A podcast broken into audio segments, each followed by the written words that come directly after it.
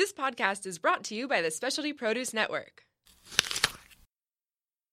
This episode contains mature content. Listener discretion is advised.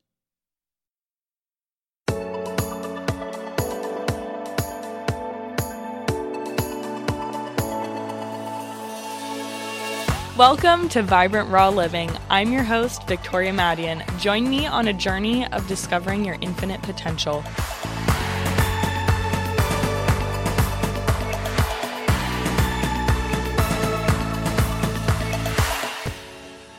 So much for tuning in. Today I have my guest, Brittany Patange, and she's one of my really good friends from college. She's one of those friends that you have in your life that are there for you in those times where you really, really need somebody. And we don't get to see each other all the time and even talk as frequently as I would like to, but the universe brings us together in special times where it's just meant to be. And I'm so grateful to have her on today. There's so many rich conversations that we've had together. I'm not necessarily going to give an introduction right now. I will let you guys kind of experience her journey and let it unfold as the podcast goes. Brittany, welcome. Thank you so much for having me, Victoria. So grateful to have you. So, I want to start out just kind of talking about how we met. So, this was in my sophomore year of college, and we were in a Spanish class together. I was super to myself, didn't really want to talk to anybody, and was like a little bit closed off. And I would always hear Brittany in the back cracking off jokes with our other friend now, Sarah. They would always be in the back of class just going for it. And I was just kind of like, ooh, they sound like nice people. I want to like, I want to hear what well, the laughter's that's about. kind of you because I think you know better than that by now. but no, like Brittany just always had such a zest for life and such a like an amazing sense of humor. I remembered anytime we would hang out, it would just be really fun times, whether we were just, you know, screwing around in class. well, yeah. or during break or just at her house and making s'mores in the backyard. Many years ago, we always had such good, pure fun and lots of fun memories together. As I got to know Brittany more and learn about her past and who she's become, it's made me just see what a resilient being she is and what a bright light she has been in this world and in my life. A soul sister friend to me, it's it's been so amazing to learn about what you've experienced in your life. I'm very happy to share that with you today. Yeah. Um so I actually was born in Orange County, which is a really interesting kind of full circle thing. But my parents had the quintessential, like super messy divorce, everything just really gnarly, super unhealthy. My mom moved me up to Oregon where her family lived. I was like four, I think, around that time. We moved from the city to a commune out in the woods. Farming and growing food and stuff came a little bit later. Living really in the true sense communally, food was shared, clothing was shared, space was shared, everything. So that definitely laid the foundation for what my moral kind of baseline is now and the way that I view really everything. But that being said, that particular ideology of communalism is wonderful and a very utopian idea. However, as we all know, not everything is as straightforward or there is no right or wrong or perfect way for things to be. Mm-hmm. So in that came yes like living with brothers and sisters and mm-hmm. you know soul sisters and all that but um, my mom did struggle a lot with addiction and alcoholism her presence in my life was not along the lines of like the hippie mom like barefoot in the garden like having fun and stuff you know like it was a very a very different experience when i was you know i don't know maybe like seven or something she actually ended up getting together with a man who was my stepdad for most of my life who who also had addiction issues was kind of my first experience with what um, like a toxic person looks like feels like the way that they can contribute to really overnight the entire like axiom shift that can happen so quickly. As a kid you know you don't get that. It's just like what is going on? Like, mm-hmm, you know. Mm-hmm. But that was really the time when I started to transition into understanding I am in charge of my self care. I sure. am in charge of really navigating through life and being the decision maker and the support system. And in regards to some of the things that happened with that relationship, what was that like? It was definitely like I think physical abuse probably is the most uh, dramatic's not the right word. I'm not meaning to use it as a euphemism, but Mhm. definitely, you know, mental and emotional stuff for sure is Mhm. kind of always often anyway in tandem with things like that. The idea of I'm sure you can imagine I was a very precocious child and so it was especially in also in a communal setting where individualism and independence was fostered really heavily Mhm. having a, a person in a role that is trying to be very controlling and Right. trying to really subdue that spirit in me also became like a, an issue of physical altercations Mhm. too and watching my mom experience that and really coming to her defense Mhm. like i literally have no fear for better or worse of anything getting involved and trying to protect my mom Mhm. put me right in the middle of all that. There was an incident where I was trying to intercede on my mom's behalf. She was actually pregnant with my brother. He like had choked her until she passed out and so I jumped onto his back and was trying to protect my mom. He ended up throwing me off and kicking me in my face and it knocked my teeth out, my front teeth out. Again, like we're living in the woods, we're not really doing like modern medicine isn't really even something that we do. I went through middle school and high school with no front teeth, which was really I mean, honestly now I look at it and I'm like what a blessing because I have personality for days. Like, Yes, you do. But, but, um, you know, but yeah, like experiencing that and really that was um right around the time when I'd entered into like the kind of the public school setting and Mhm. stuff, understanding social dynamics Right. and what every every single other individual around you trying to figure out their Totally. place in the world and then those interactions happening. So food has always been like a drug for me. Right. It's like a comfort. So Yeah. not only did I not have a front tooth, but I was also very heavy and like the poor weird smelly kid with like, you know, like I would walk to the bus stop every morning and like, you know, like have mud on my shoes. We like lived up this dirt road. So Mhm. like I was that like I was that kid, you know what I mean? But now as an adult, like as a grown woman, I really understand how much of a benefit and a blessing that was. But Right. in those in those years, it was really it did not reveal itself to me Totally. Until later.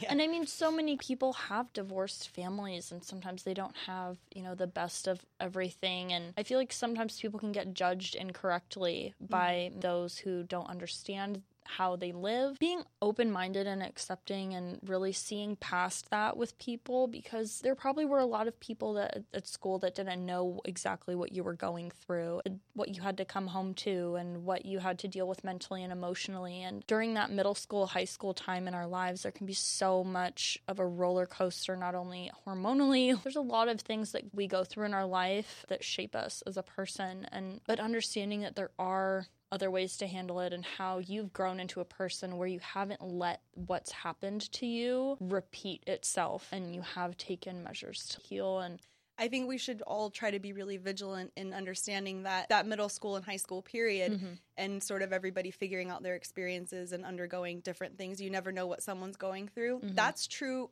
all the way through life, all the time. Yeah. And it's I think it's intensified for those reasons, kind of growing pains and really Yeah. figuring stuff out. But I think for me, always being aware of that in my interactions with people, that was the the chronology for me. It happened in those years. You really truly never know what somebody's walking out of or into any day of the week, any year of your life. For me, that has been a gift that was given to me very early, but that I hold very close to my consciousness every day. And I know that you've been the kind of friend that's been there for me some for some really really dark times in my life, which I'll probably open up about in the future as well. I really feel that it's something that has made you a very compassionate person, a good friend, a good being because you understand what it's like to deal with your own struggle and how to be there for yourself and it's allowed you to be there for other people. So my stepdad and my mom had a son together, Mhm. my brother, who to this day is like one of the closest people to me. I was 10 when he was born, so Mhm. the age gap is a lot. So I really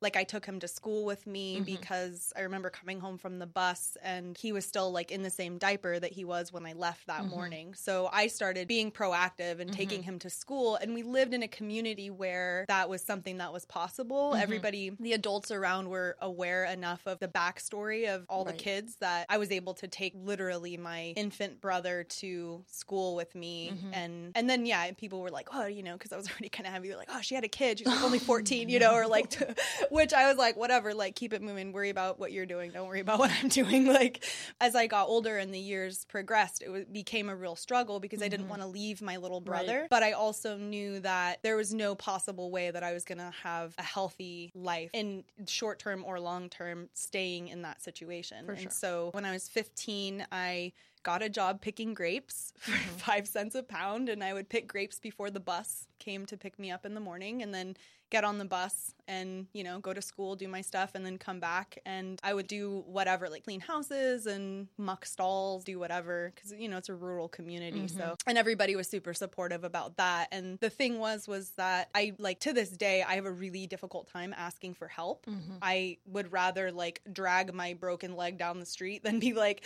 no, like, what's up on those extra crutches you got? Like, you know, Mm-hmm. so um, working and kind of being able to save my own money and do it in a way that I remain dignified was really, really important to me. So, and not ever going into that victim space, Right. I think was also a really, that was the time in my life when I really began to draw that line and understand.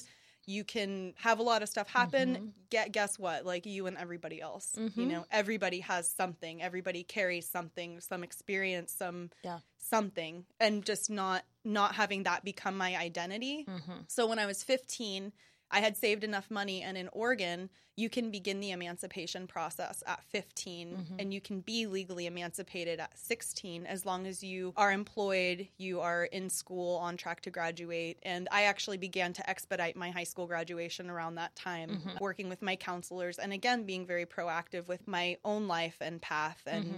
going the avenues that were available to me at that time. Making Um, the best out of what you yeah, had. Like, yeah, yeah. yeah. By the time I was 16, I was I had my own place. My I had brought my brother to come and live with me, and I graduated high school early, and really was like, okay, that was one of the first times when I had the hindsight that mm-hmm. often doesn't come until you're much older. Right. So I was kind of having this like, oh, okay, time passes. No matter what you're going through, the mm-hmm. time will pass, and that mm-hmm. will be a moment in time that you you may or may not celebrate. You may or may not be super stoked about, but it will pass. Right. Everything passes. Yeah. And that too is something that at 16 I figured that out. Sometimes today I'm, you know, like, okay, this is going to pass. Like time passes. It's like, this is not like a permanent situation. Totally. So yeah, I um, graduated and got my own place and decided to begin my next adventure Mm-hmm. of moving out of my little community.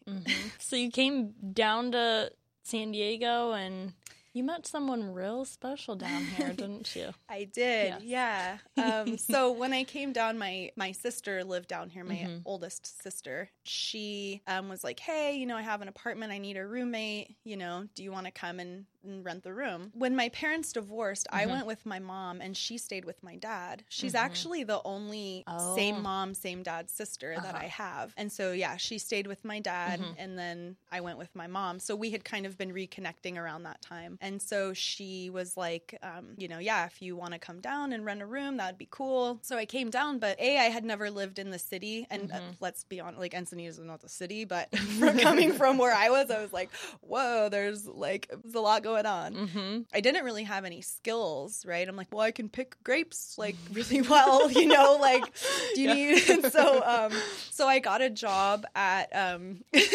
at Seacrest Village, which is a retirement community in Encinitas, and I worked in the kitchen and I was a waitress. So I met at that time, I met Darshan, who was also working there and um we just became really great friends. And I am really it's funny that I'm on this podcast right now because you're the only person on the planet Earth that I would ever be like airing out my business like, like this because like there are people I've known for years that are going to hear this and be like, "What? like, this is I had no idea." Like, but I met Darshan and I don't share these kinds of things. Again, I think it goes back to that mentality of like I don't want to be perceived a as a victim or b at like where I'm at. My mm-hmm. present space is who I am Yeah. and and what I'm doing and yes everything before that contributes but I don't necessarily think it's a appropriate often to share, but then also people can't help but kind of make judgments and interpret things in their own way. Literally, I was just this really, really weird hippie girl who was like waiting tables in this like rest home. So, anyway, he and I became really good friends and really rejoiced in our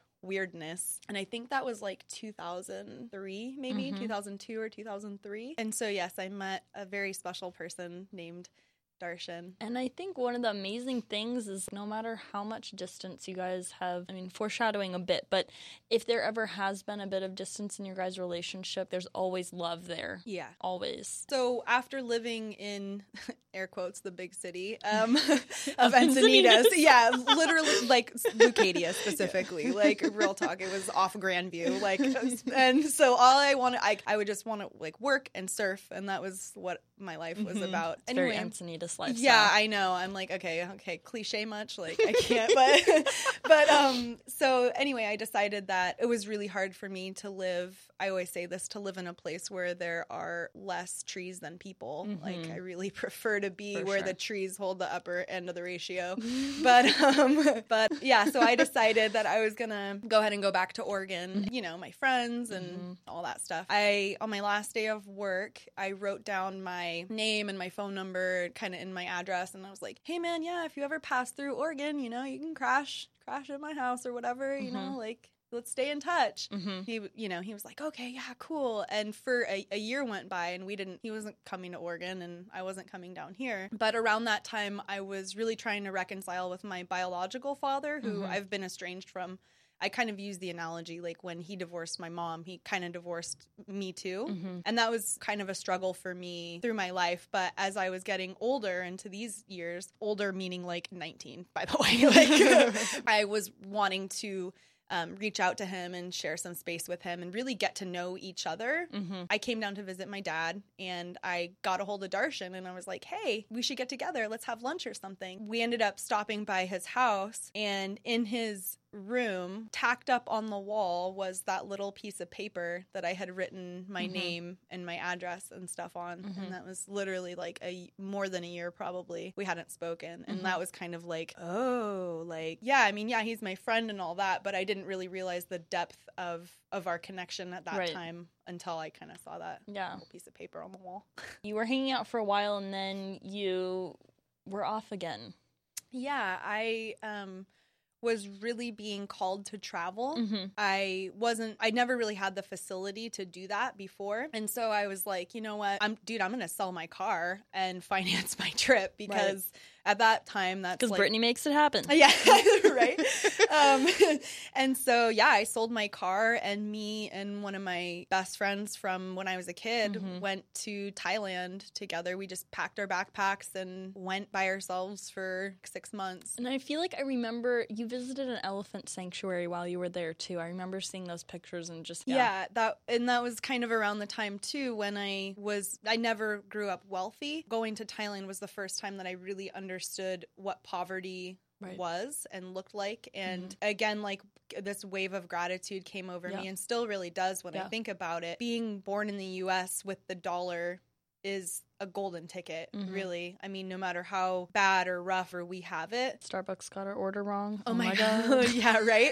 like really like um like the vein in my head starts to bulge when you say things like that. Like I'm just like, what? but um First world problem. yeah, no, really. And I really began to understand that in my travels in Thailand and Mhm. um even just fundamentally like not judging people. Mhm. So I went to an elephant sanctuary, which is not the same as an elephant camp, I Mhm. learned, right? So at elephant sanctuary, you don't ride them, you don't you're not exploiting them. If you go and you buy fruit from the people, grow the food, Mhm. and then you can buy the fruit to feed the elephants and Mhm. hang out and that and if the elephant doesn't want anything to do with you like well you should work your energy out because like the, you can't like force them you know Totally. but i also went to an elephant camp which was that quintessential like nightmare thing where they have like th- things are chained up and like there's Mhm. baby elephants yelling and crying and like but anyway, yeah. So those kinds of lessons were sort of that was when I began that journey of Mhm. really understanding.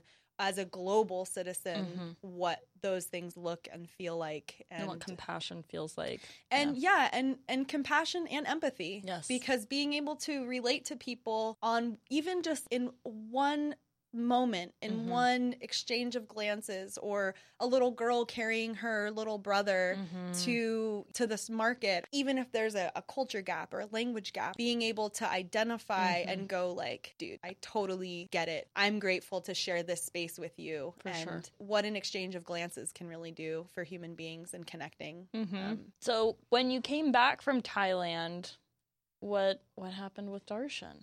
yeah. Um. So, uh, I came back, and Darshan and I were in contact the whole time. And this was before the internet really blown Right. up in the way that it has. I mean, we're like 2002 ish, right? Yeah. So traveling wasn't TripAdvisor wasn't a thing. Like Mm-mm. Lonely Planet was a book that you carry, and you're like a big dog if you have the new edition. You know what I mean? I'm like, no, this is probably pretty recent. And then Yeah, yeah. but I'm like the like I'm the poor kid with like the seven year old one where I'm like walking up to places that don't exist. Like, okay, well, I don't know what the hell we're gonna do now. Like, but um, Um, there were a couple times when I would like go to an internet cafe and call Darshan and be like.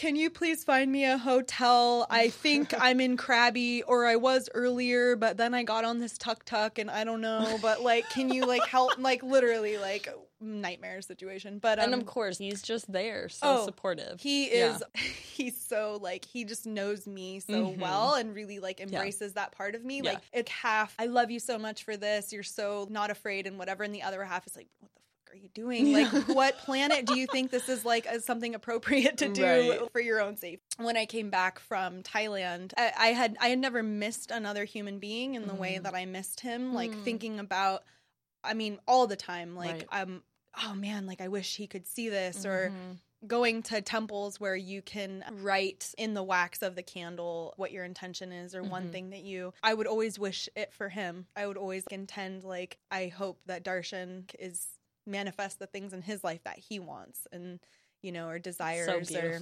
and um Oh, and those were the times when I was really, wow, now I think I'm starting to get somewhere about not Mhm. just loving myself, but really what love to me looks and feels like and, Yeah. and wanting to have something for someone else, whether it has something to do with me or not in the physical sense. I don't need to be there. I don't need to like really. unbinding love. So, Yeah, like yeah. boundless, not Yeah. caging another person or Mhm. trying to change them Yeah. or anything. Just loving someone as they are, where they are at that time, regardless of time and space. Almost, yeah. Yeah, totally. So when I had come back, I I mean, like I had sold my car, right? So Mhm. I'm like immobile. Darshan picked me up from the airport. I was a little bit haggard, so he was like, "Hey, you know, before you figure out your next journey, or do you want to kick back here and get your situation together?" And I was like, "Yeah, yeah, that would be cool." At that time, neither of us, I from the period of time that I had described after we had reconnected, we weren't dating other people. The, the connection that we had with each other was Mhm. so fulfilling, and so we spent a couple months together. He proposed to me. It was zero hesitation. It wasn't. It wasn't even a thing where it was like, "Well, I don't know." Like, uh,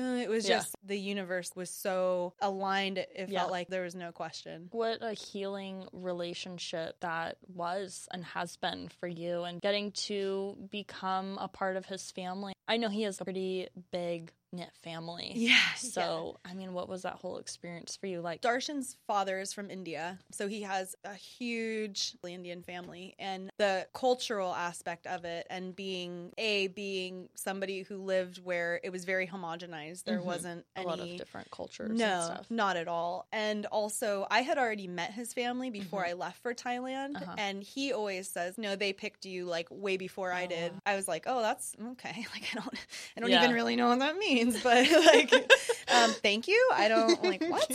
like, I had become very close with his family, and that was also the time when I was healed enough in my physical body and mentally and emotionally to really start to explore what spirituality was and Mhm. felt like, and kind of trans- transcending out of these realms and into other ones. Mhm. I remember sitting with his cousin in in their shrine room, um, mandir, and they she was wanting to help me with meditation because Yeah. she was like, "You're there, you You're ready. Your body, Yeah, your yeah. is ready for this. yeah, Yes. yeah, exactly. Thank you. Because I was like, she would just be, no, like, you got this. And um, But sometimes it does take going through those depths where we just have to surrender to the moment where you literally can't make a impulsive decision to change anything. No matter what I do, this isn't going to change, and you just are forced to accept what is. Yeah, the conscious mind and the ego are really a lot stronger. But for me, anyway, at- at that time, that I ever realized. I kind of, especially for you know being an American person who Right. lives in this, you know, your outward identity has Yeah. so much to do with it, and what people think of you. And because I had already come through those woods way before, where I was like, whoa, like you can't, you don't know what, like you can't look at somebody and know anything about them No.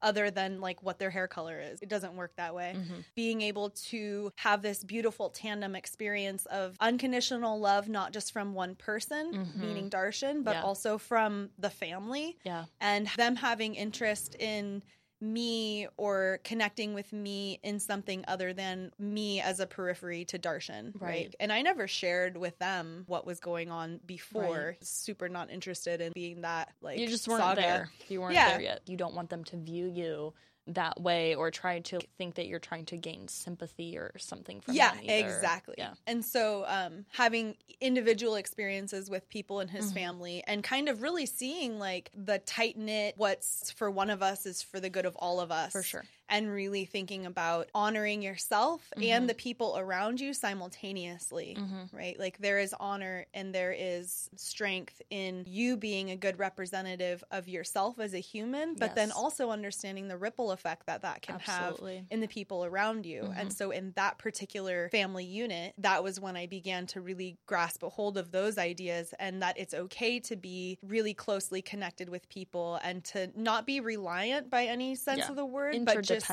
exactly, yeah. And so that that began that journey for Right. me. You were very independent. You didn't want to ask anyone for anything. And I've definitely experienced that before in my life, too. If one thing we can both relate on is we have the type of personality where if we want something, we're going to do what it takes to make it happen rather than, you know, victimize ourselves. We definitely level up each Yeah, other in our Yeah. friendship for So good, sure. So good. It's it's also been a lesson for me you know, because I was raised to be very independent, but it took me learning how to be interdependent and know that no, it's okay to let people be there for you. If sometimes people want to be there for somebody else and help them, and you don't have to feel weak for not being able to get through every single situation on your own. And it, our friendship has been something that has healed me a lot too, because growing up, I had a lot of my best friends move away and I would not be in touch with them as much. And so I kind of felt like learning to be there for myself, realizing that the only person in my life that was going to make me truly happy was myself. And I had to learn how to find those things that were going to make me happy and learn how to communicate those to others, understand my wants and needs instead of expect, be like, this person doesn't understand me if you're in a relationship or something. And well, it might not be that person's job to understand you if you don't understand Exactly. yourself first. So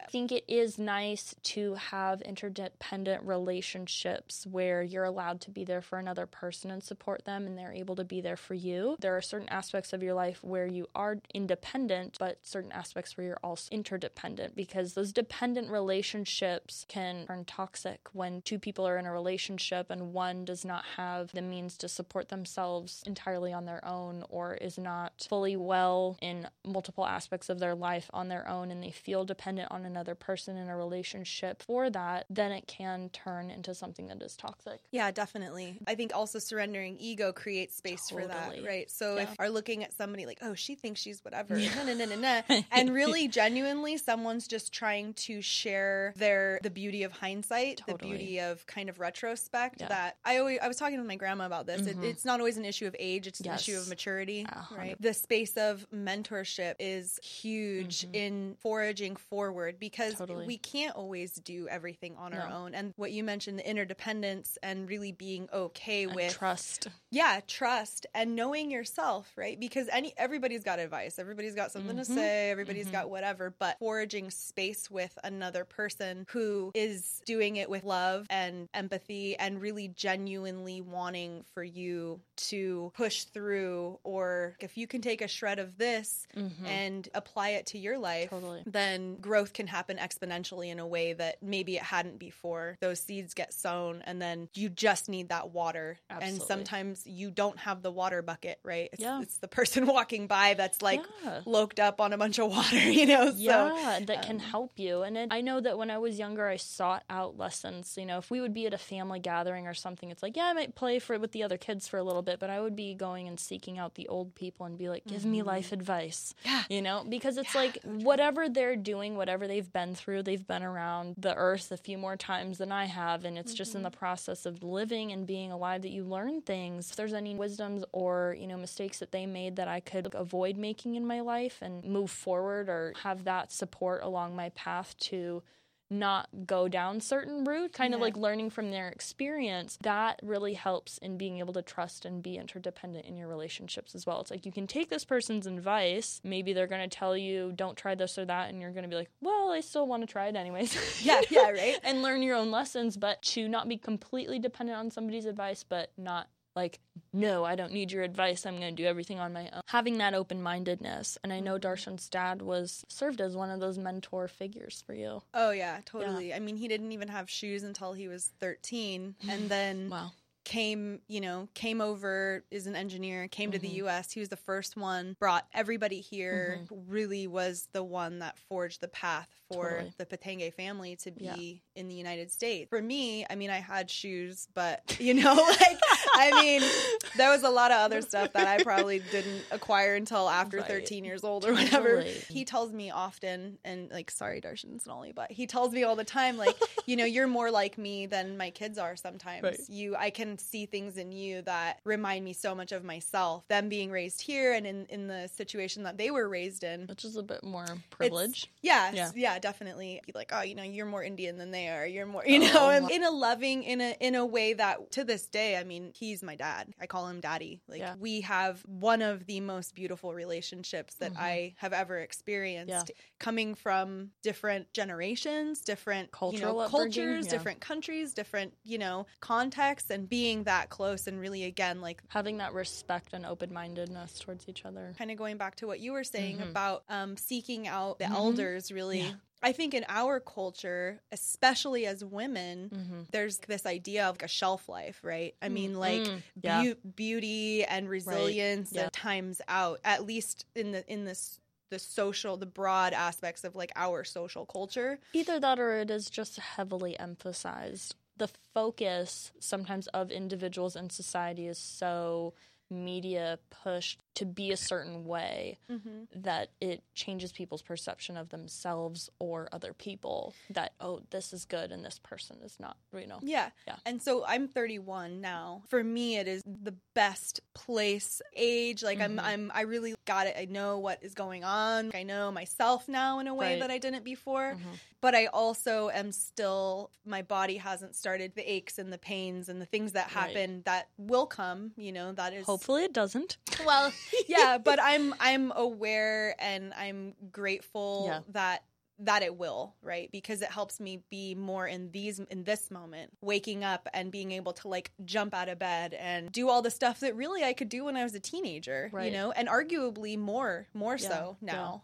And I feel like you've made a lot of lifestyle changes too that I really do hope will prevent you from experiencing aches and pains because you have made a lot of really good transformations and you have really changed your life in a pretty dramatic way. I think I met you around the time you and Darshan had pretty recently got married or you were like several years into your marriage. couple- when I had met you, it was a different situation than right now. Yeah. And Yeah, I mean, since I met Victoria, I've lost 85 pounds. I mentioned earlier, food was very much an important part of my coping mechanisms up until really I was like 25. And I remember I was walking up the stairs with groceries and like, dude, I was winded and I was Mhm. going from my car to like our apartment upstairs. Mhm. I was winded and was putting stuff down, not sweating in like crazy way, but definitely like had Not broken foaming a- at the mouth. Yeah, I mean, like, yeah, I wasn't. I mean, well, how did you know? but, but um, um, because we've worked out before together. But um, no, and I remember just going. The weight that I was carrying on the inside was Mm. directly coinciding with the weight that was happening on the outside, Yeah. and that was one of the breakthrough moments in my life where I was like, dude, you are healthy. I mean, there are people who don't Right. ever know what it's like to have the fortune and the ability to walk up the stairs Totally. at all, let alone rally up with a bunch of groceries because they live in enough prosperity to Mhm. purchase groceries. Like, really bringing it all the way back Right. all the way back. Being, you know what, like I'm 24. At at that time, I was 24. Um, this is not A way to live your life. that you, I can't, you know, Yeah. and and so yeah, it was around the time when I was 25. I really made the commitment to a figure out what was going on inside, Mhm. and b manifest that on the outside in a Mhm. way that was Gonna equally as healthy as what I was trying to address, right? Because I Mhm. th- I think it would have it would have been it, it may, I may as well have just stayed the same weight if the ways in which I was going to lose the weight or the methods that I was going to try and go embark upon to do that were some crazy crash diet or Mhm. what you know. So I Yeah. really was trying to holistically figure out what is this all about and what am I going to do to make this a lifestyle choice and not a vanity choice. Like cool, this will. Be something fun for the year and Yeah. you know. everybody has to do what's right for them and discover what's right for them. And I think that you have gone down a path of really discovering that for yourself. I remember several years back when you guys were at probably this apartment that you're talking about. I think it, Mhm. yeah, it was that coming over and working with you and Darshan on yoga and talking about how my diet had changed. When you were at your previous house when we had first met each other and we were like in our Spanish days, this was before I had even changed a lot of aspects of my diet and we'd be out in the backyard like making s'mores dude. and like Yeah. just having a grand old time. and then a couple years later, I was, whoa, yeah, like started this crazy yoga practice and all eating raw food. She was just like, whoa, like what is all this? And I just remember going and talking with. It was a bit of insight maybe that was shared, not to toot my own horn and be like I was the Yeah. change, like at all, but but I just remember being able to share that with you was like so nice because of both of you being so open minded to it and interested in it. It was nice to share that with you guys. And you're sharing it really from a humble place, Totally. from a place of love, genuine, like whatever the best is to you Yeah. is what I want for you. Right. But this has really been something in my life that has, rather than coming from a proselytizing place, Yeah. which to me is like a huge turnoff. And I think Me too. um, yeah, I don't and I think that. that's yeah, me neither. and I think yeah, because I like again like the vein pops Yeah. and like I go nuts. The cur- there's cursing, like it's not a good Yeah. scene. I I do remember that, and that really Mhm. was a pivotal point in really it all coming together. Yeah. Like he finished college before I did, Mhm. and so he was going to go do his final work work study work abroad, and I was going to university. Right when he he was going to South America, Mhm. and I had put in not to toot my own horn, but I got accepted to all the places that I applied. So I had Mhm. all of these wonderful options at- in front Right. of me that I wasn't really sure which one to take. And I got accepted to Humboldt State, which is where I'm from. Mhm. I grew up in between Southern Oregon and Northern California and Mhm. Humboldt. Darshan going, and at that time, I wasn't comfortable with the idea of being financially supported by his family while he was gone. Mhm. And so I was like, you know what? I'll transfer up to where my family is and I can go to school and kind of maintain that sort of independence and all. We were having a lot of transitions happening with our relationship and with ourselves as individuals, really. And so it made perfect sense for that sort of separation, but not in like a dramatic way, but just No, to happen. and not in like a divorce way either. No, it's no, like no. again, you guys were able to maintain so much love for each other, and I feel like that is something that's totally been inspiring to know both of you and how wonderful both of you are. How much you love each other and how no time or distance or like space between you guys really can break that bond. I feel like a lot of couples in relationships would be very tested by a predicament like this that much time and space and allowing that much freedom for one another to experience yeah. their full capacity or what they want to do in their life. So beautiful. Yeah, he went and then I went. Mhm. And um, I went back to the commune where there is no internet, Mhm. there is no cell phone reception, period. Mhm. So communication already was kind of going to be, you know, a big deal. But Right. then choosing to go somewhere that, that like technology really almost doesn't exist Mhm. was also part of really our process Mhm. of being cool with ourselves and cool with each other cumulatively continuing those paths of authenticity that we were being called to to live And during that time when you were on the commune, I mean, what types of things were coming up for you that you were having opportunities to change other than what you had maybe had opportunities to change before? You were in a very different setting. So when I began to address the physical Mhm. weight that I was carrying, all I could do was walk. I Mhm. mean, I was able to do some yoga stuff that Yeah. Mm-hmm. you had come and sh- shown me some poses, and really, I mean, I, I just all I could do was walk, and Which is so. so healthy. Oh no, it was it's super. I mean Yeah. to this day like Yeah. that's my go-to. Like I always say I'm like I don't run unless I'm being chased. Like I can't I can't be Yeah. bothered. But like Yeah. um yeah, so walking was kind of my thing.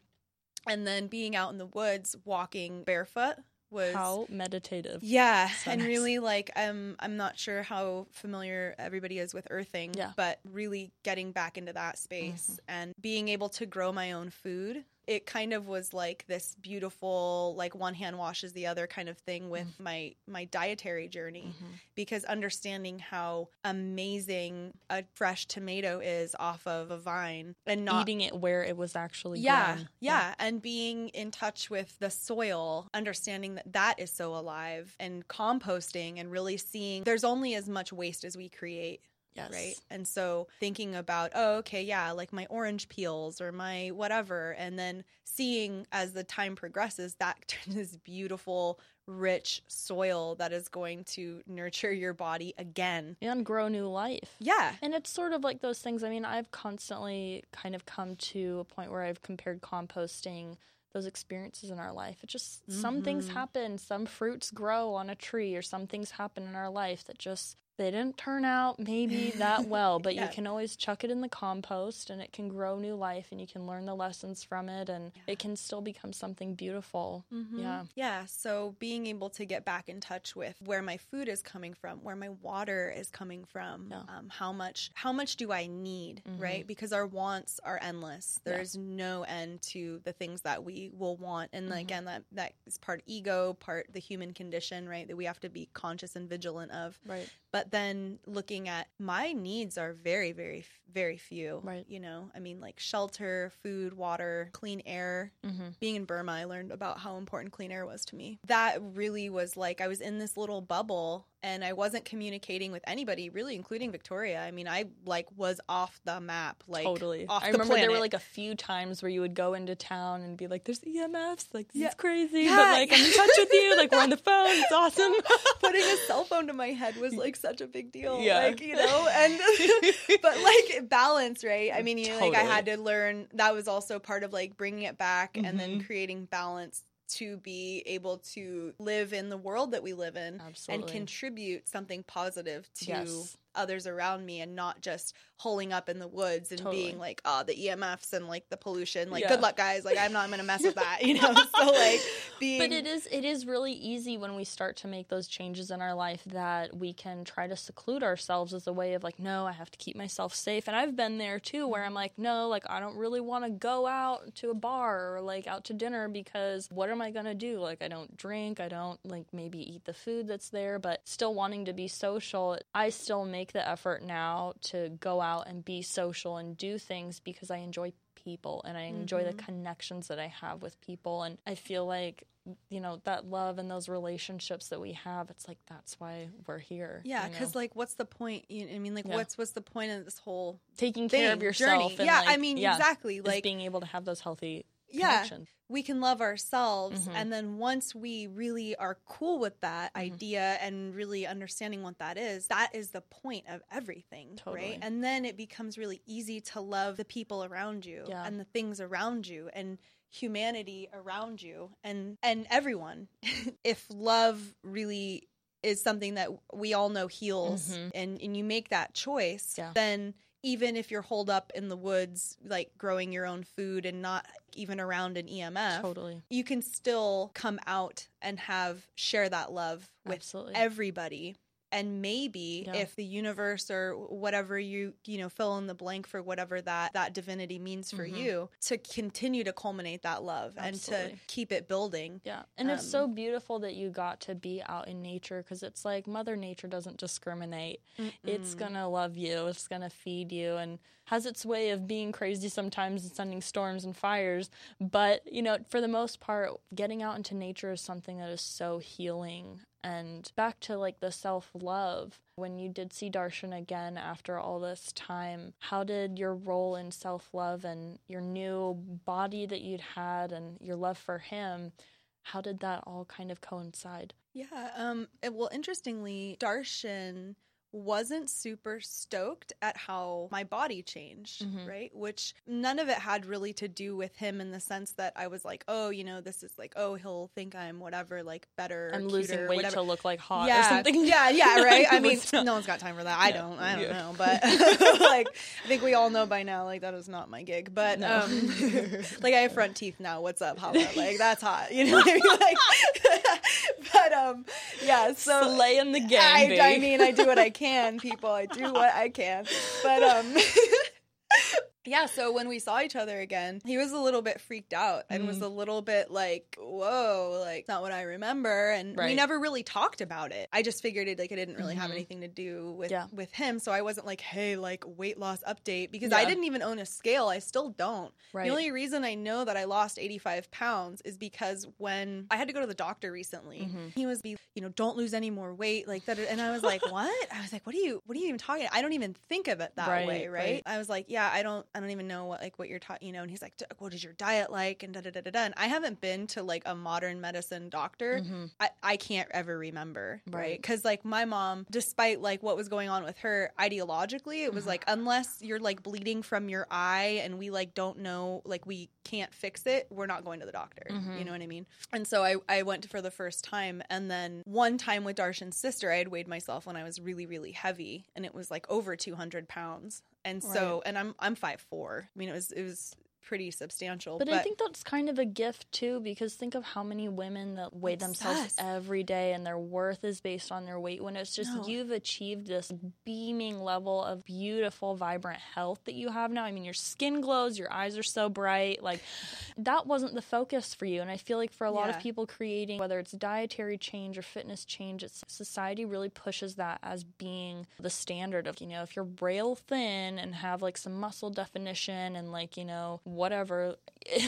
it's like Yeah. that's not the end all be all, Yeah. and that's not a standard of beauty or health yeah. either. No, yeah, it's it's really not. And um, so after Darshan and I had, you know, he came Mhm. back and I was still living in the woods. Um, he literally like off the grid, like, um, and and I was in my, I was finishing college. I was like around my senior year. Mhm. He was very much wanting to pursue his personal professional goals which are very business oriented and that requires sort of being in an office in a metropolitan area. I was not comfortable with the idea of going and living in the city, right? Like Mhm. at all. We really are still kind of working towards figuring out what that's going to look and feel like for Mhm. us to kind of find something where each of our authentic selves can be prosperous and genuinely happy and living lifestyles that are what we both want on a professional level, but then also what our spirits really need. Mhm. And if on the physical plane that doesn't coincide, that's okay too. That doesn't take away from the love. It doesn't take away from any of the experiences Right. and the, the depth, the depth really of, of the connection that we have. Physical plane is just one part of it. For our relationship, that has, and certainly in the last few years, been something that is discussed all the Mhm. time. And we're very aware of it and we have enough respect for each other to continue to forge that path and Yeah. figure out what that looks and feels like for our own authentic selves. Yeah, and I think it's beautiful that that both of you have respected your own needs and respected and loved yourselves enough to do what you need to do and be there for each other while also being there for yourself. Love yourself and love the other person and have that healthy balance there. It's different, but I mean, I feel like relationships in general in this day and age are so different than they were so long, like, you know, even 50 Any other years time. ago. Any other time. I would love to see with so many more freedoms available to women now. I mean, some people would debate me on that, and I'm sure that they have valid reason to, but women do have more options now, and I feel like women's role in a relationship has changed a lot than it did, you know, from let's say like 1940s and 50s. my and God. you just went to teach and travel in Myanmar, and I have a degree in international studies, and my minor is in linguistics. I see. And um, so the the sort of the natural step because Mhm. when I was in college, I wasn't doing like internships. I wasn't really. I was like commuting from the farm two hours out of the hills to go to school. I would do. I would stack all my classes so that I could get them done. You know, in two Right. days, so on and so forth, and then back to the hills because really more it was more of an internal thing that I was really trying to be successful in Yeah. more so than how does my degree relate to my profession Mhm. you know so when I was graduated don't have a lot of professional experience like what what's calling to me now i really want to travel but i'm a little bit for me anyway at that point i wasn't at a space where i wanted to just do like unbridled traveling without Right. a purpose i really Yeah. was wanting to figure out a way to get those two things to kind of be in tandem Overlapping, yeah. Mhm.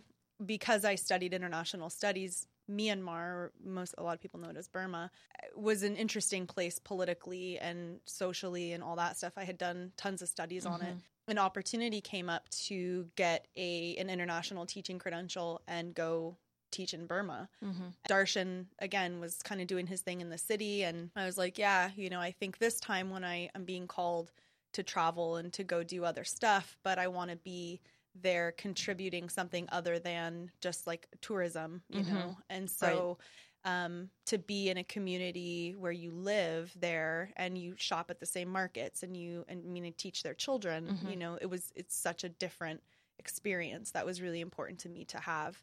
I was sent to Mandalay, which is it's in the north and it's Yangon is the capital, it's the epicenter of the westernization that's happening.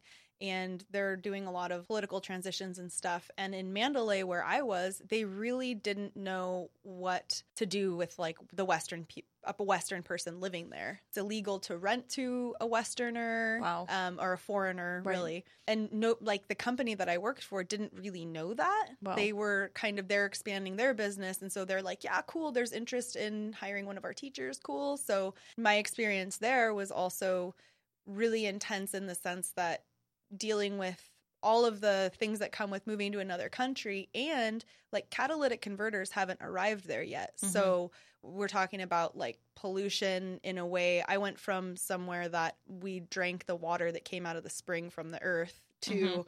a place where you can't even put your feet in the river because it is so polluted. Get like a skin Mar- rash. Yeah, Yeah. exactly. And then I became really really sick. Right. Like, I remember it- that. in the next in within a few months i Mhm. was like having chronic like respiratory problems like tmi but i had dysentery for like four months like Mhm. and then losing weight in a way that was eh, Right. really unhealthy Yeah. and really scary like freaked me out Mhm.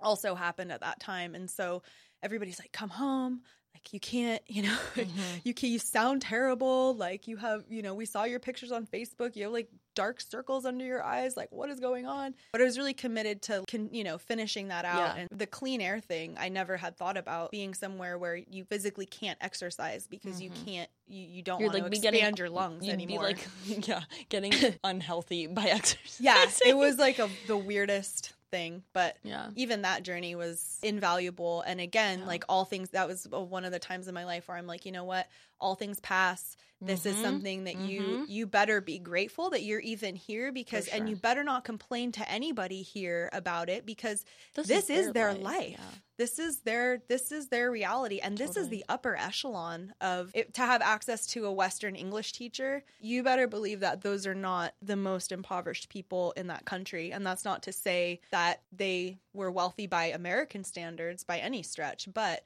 really like grasping a hold of how fortunate i am to a be there b be able to contribute something to their lives that they want you know you Mhm. don't just show up somewhere and be like hey i'm here to like help you guys we Right. you know like Yeah.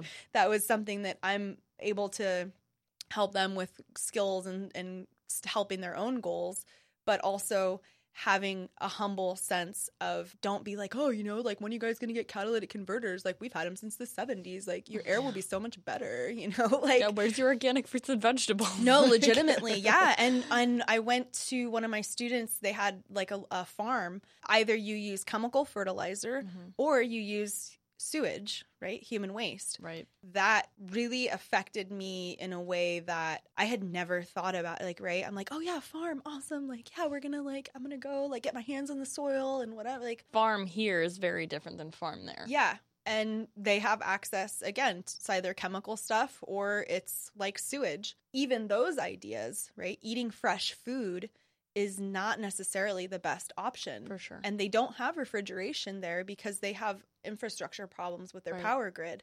So everything is pickled or fermented. Just living in in that being the reality of going through this huge change and eating fresh food off the vine and you know like drinking water basically like out of a spring and all that and then going there it's it constantly if you look around you can find reasons to be grateful yeah. everywhere you are in the world no Yeah. matter what's going on For and sure.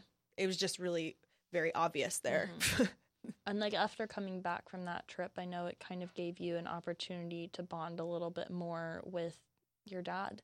Yeah, yeah. I came back and I was very, very sick. And again, going back to that whole, like, I don't like the victim thing. I didn't want to come back and have anything negative to say about my experience at Right. all. But it had sort of heightened the interest of people who I hadn't really been in touch with for a long time. Mhm. I mean, teaching abroad is cool. I just happened to pick a country that, I mean, is in is a really interesting and sort of very exotic air quotes kind of like thing. So everybody was like, "Whoa!" Like we didn't even know. They'd be like, "Oh, she was in in Miramar, Miramar," and I was like, "That's that's not what that is." No. but like I appreciate that you guys. It's close. Like it's close. Miramar is yeah, an, Yeah, another like was like- local kind of yeah, I was like area in San Diego, but yeah, um, but yeah. So uh, when I was over there, vast difference. yeah i had started a facebook right because i'm not i live like in the moment right with people like Totally. victoria and i we don't talk every day and sometimes we go for months or i mean maybe It's even a year- years Yeah, I think it before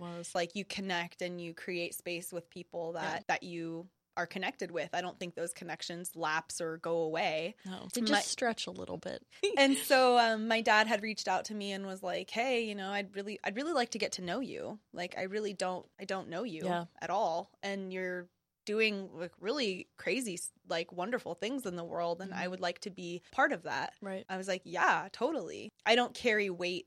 with him Yeah. you know like I, I i really am still actively trying to never ha- carry weight with people Right. but definitely it was like just so much love and he had reached out to me and again it's kind of like checking your ego at the door Yeah. and coming to somebody with humble love and gratitude and genuine desire to share their share space share time really and for the times and the people that we get to enjoy that time and Mhm. space is even more beautiful, right? But just Absolutely. sharing it is powerful and healing enough. I came back and he and I started to, I would share photos with him. And Mhm. I actually, when I came back from Burma, I went back up to Humboldt Mm-hmm. and started working on like a goat like a goat farm, a goat dairy.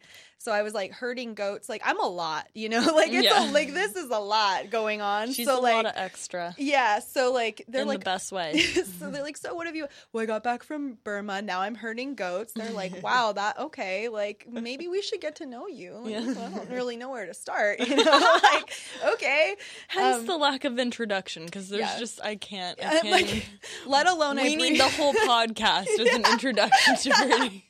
like let alone I bring EMFs into it. You know what I mean? Like it's a lot going on. Like yeah, so my dad and I have started this really beautiful journey of getting to know each other. Mhm. And I just recently took a job to teach in Mexico. Yeah. I'm actually leaving Wednesday to Yeah. go there. And so I came down to stay with my dad and hang out with him and get Mm-hmm. to know him and not like like hey let's grab dinner and then you try to like get it all out okay so hey what have you been up to oh everything's good oh yeah it's really great to see you okay Mhm, like mhm. you know just like the times when somebody is just wanting to like kick back and for him he just wants to kick back and watch football and like drink beer you know what i mean and i just want to like kick back and do yoga and like eat fruit you know Mhm. and we're forging that space together right Yeah. so he is kicking it watching his I went with him to Long Beach Grand Prix on Friday. He invited me, and I was like, yeah, with gratitude, I will absolutely accept that extension. That is like a really, that takes a lot of bravery. Yeah. You know, I Yeah. really commend him for putting himself out there so Mhm. that I would do that too. Right.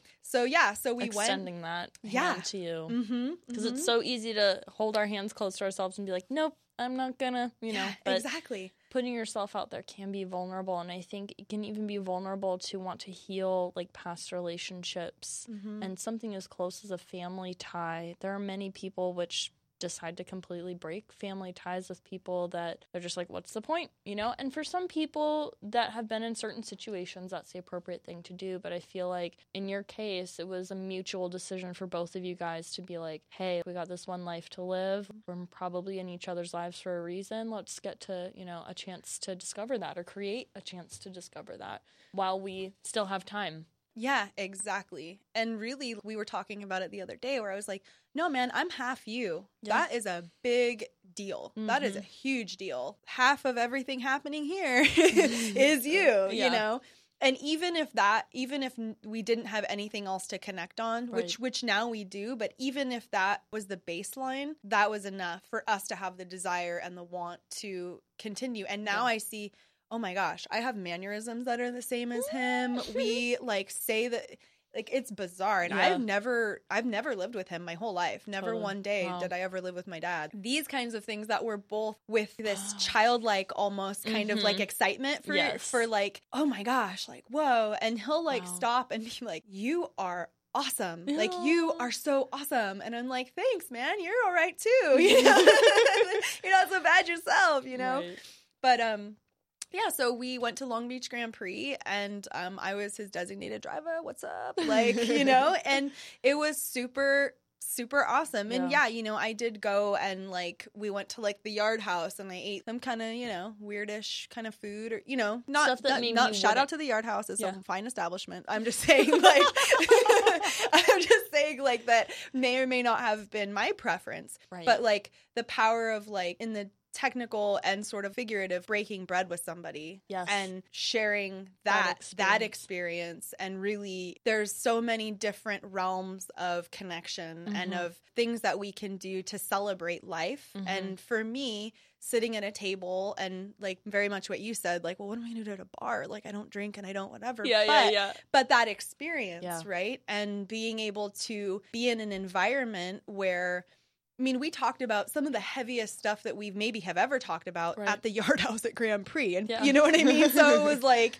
we were like breaking down barriers. I mean, it was certainly a culmination of of our cumulative energy, Mhm. but definitely that social space and being able to not just this is not like a therapy session we're not going to make an appointment to sit down and talk about all of the things that are you know that we're carrying around it happens like organically And like hold each other responsible for this or that and Yeah, put no. blame. Yeah. yeah so like at the yard house eating like an ahi tower which like with like these weird fried wontons and shit like i was just like wow this is okay like i'm i'm not asian but like i'm pretty sure this is not authentic but like like It's but California fusion. There yeah. you go. Oh, okay. All right. You're so diplomatic. I'm like, I don't know, but like, and then yeah, him watching football um yesterday. I don't know what it was he was watching. Anyway, whatever it was, and then baseball or something. I don't know. But and me like kicking back and doing yoga, and he actually it sparked his interest, right? Because I was, he's like, what? How are you? Like, whoa, that is correct. Like, what are you doing? You know? And I was like, oh, I'm just stretching it out. Like, I like inversions. They help my brain. Like, you know? And he's just like, whoa, like okay and then he's like well can i like hey you know yeah my my this has kind of been hurting and i'm like yeah i'll show you how to stretch that you know like i showed him happy baby so he could pass gas like it was it's bonding you know what i mean like that's what life is about like Solid. yeah yeah That's awesome. yeah. So there's always time and space, I think, to forge people if you're willing to enter into a space that is that is mutual, right? Right. Like it can't just be all me or all him because then it then space gets created, right? Like I'm not Mhm. going to take him to a Bikram yoga class tomorrow. you know what I mean? like, experience this. yeah, This is right. yoga. Yeah, yeah, like, yeah. Oh my would- god. Yeah. Are you trying to kill me? no, literally, literally. Yeah. So I think um, you really have to want to be ready for that kind of experience Mhm. and be like, I'm ready to really be shown where I can grow and it's it's definitely a journey. There's a lot to go into and that's like a whole separate several podcast episodes. Yeah. Oh my gosh. But, like, but it TBC. really is it's it's like neither of you push each other's agenda on one another. yeah. And I think like coming back to that relationship, it's just all about finding common ground. All about like breaking bread, maybe in a dietary sense, but like also in other aspects, like mentally and being able to eventually like now have the maturity to talk about certain issues that happened in the past and what transpired from that. So I'm so grateful to have had you come in and have you here and these discussions with you because these are the types of conversations I mean that we've had for years and Yeah. like in much greater depth. You're just such an amazing person with an incredible sense of humor and I feel like that's something that has really it's almost like the piece of you that can't get put out. You know what I mean? That fire, that piece of you is it's something that lights you up again when all other lights go out. Not to quote Lord of the Rings. Yeah. whatever. I would never say that. I wasn't even gonna call you out.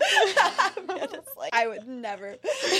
but seriously though it is it's an internal thing it's not something external from you it's not like your external conditions because you've lived through some pretty extreme external condition and you have the mindset that sees the good in it, sees the gratitude in it, and sees how you can grow from it and learn from it. I feel like this is something that I am so inspired by and continue to mm. be inspired by you and this aspect of you as having you as a friend because opened a part of me up. You know, I was this keep to myself sort of person, and it was your laughter and your enthusiasm and your humor was what kind of I could have a little bit more of that in my life and maybe lighten up as a person as well. Mm. From my training and all of my experience growing up, it was very disciplined. It was very sure I had a fun time and like let loose occasionally, but I was always very, very disciplined with my life. Took life a bit too seriously, and I really have so much gratitude for you being in my life and helping me let go of some of that and have a bit more fun and have some more laughs and be a bit more lighthearted and open minded, you know. So I hope for you listening that if you've gathered anything from this, that definitely that's something you bring home and maybe you can take into your life as well. Yeah, I just want to say I, this is not uh, self-deprecating at all, but like I'm not special, right? Like we're all the same.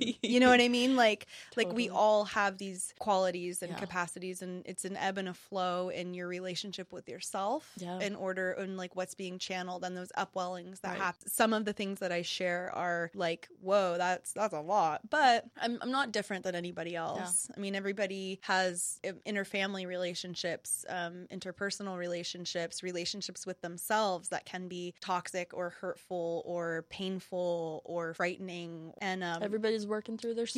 yeah, exactly. Yeah. everybody is working through their stuff, and everybody is vibrant, and Yeah. everybody. And there, there are dark times that I've been there for you, Yeah. and you're you're vibrant and light, and you know about mine and have been there for some of mine. Yeah. And I think connecting as humans and connecting as women yeah. has has been one of like the, the greatest honors of my life Mm. All of those relationships and i always tell you it's a joy and it's a Yes. privilege and it's an honor to share space with another human being like this Yeah. but we are not the exception to the rule No. right like everybody can do that and is able to do that. Mhm. and there's no right time there's no wrong time there's no chronology to follow. Everybody has that light and everybody carries that light. And sometimes it's super bright and burning and sometimes it's a little bit dim but everybody carries it. I just wanted to say that that we're all special but we're all not special because we're the same. You know what i mean? Yeah, we go through similar things in our lives. One person's experience with a particular struggle may be different than ours, but we struggle together and we strive together. And when we're able to be there for each other through that, what a beautiful experience. And you've been just such a wonderful, like, sister and friend to me in my life. And Oh, I love you. Love Victoria. you. Oh my god, I love Yeah. you. and commence like the crying and hugging. Like just kidding. But no, yeah, the connectedness that we all have, I think, is really, really first and foremost. I think Mhm. in this human experience to love and to connect and to not throw stones and judge, or even Yeah. if you sometimes can't help it. Mm-hmm. You know, it's the first kind of reaction we're conditioned into, or just that is acceptable, Yeah. right? But you shift your baseline to something else being acceptable, right? Not judging, not looking at somebody and open heartedly loving everything and everyone around Mhm. you. If that can become the focus and, and the sort of the overarching as well as the underscore of what you're trying to accomplish in life, I think you you're successful anyway. Yeah. Is there any message that you would like to share with today's youth? put down your cell phone and look around, right? Can look in people's eyes. Connect with people around you. Be understand how wonderful the sunshine feels on your body. Stand in the grass barefoot. Understand take a drink of clean cool water. Take a big breath of fresh air and really understand that there are people on the earth who may never be able to experience one of those things, let alone simultaneously all of those things. Live in that. Let everything else fall fall away. And even if it's just for one moment a day or a week or whatever you are ready for, unplug and phone down and, and look into people's eyes and think about how much you are just exactly the same as them. Thank you for tuning in to Vibrant Raw Living. Remember that you are just as worthy, deserving, and capable of achieving and maintaining your dreams as much as anyone else. If you have found this podcast useful, please subscribe via iTunes or SoundCloud and share it with your friends and family. You can find links to my Instagram, YouTube, Facebook, Pinterest, and Snapchat in the show notes below. And if you'd like to follow me for updates, which I only share via email, come on over to my website at victoriamadian.com. I love you and I'm wishing you a wonderful day. Go out there and discover your infinite potential.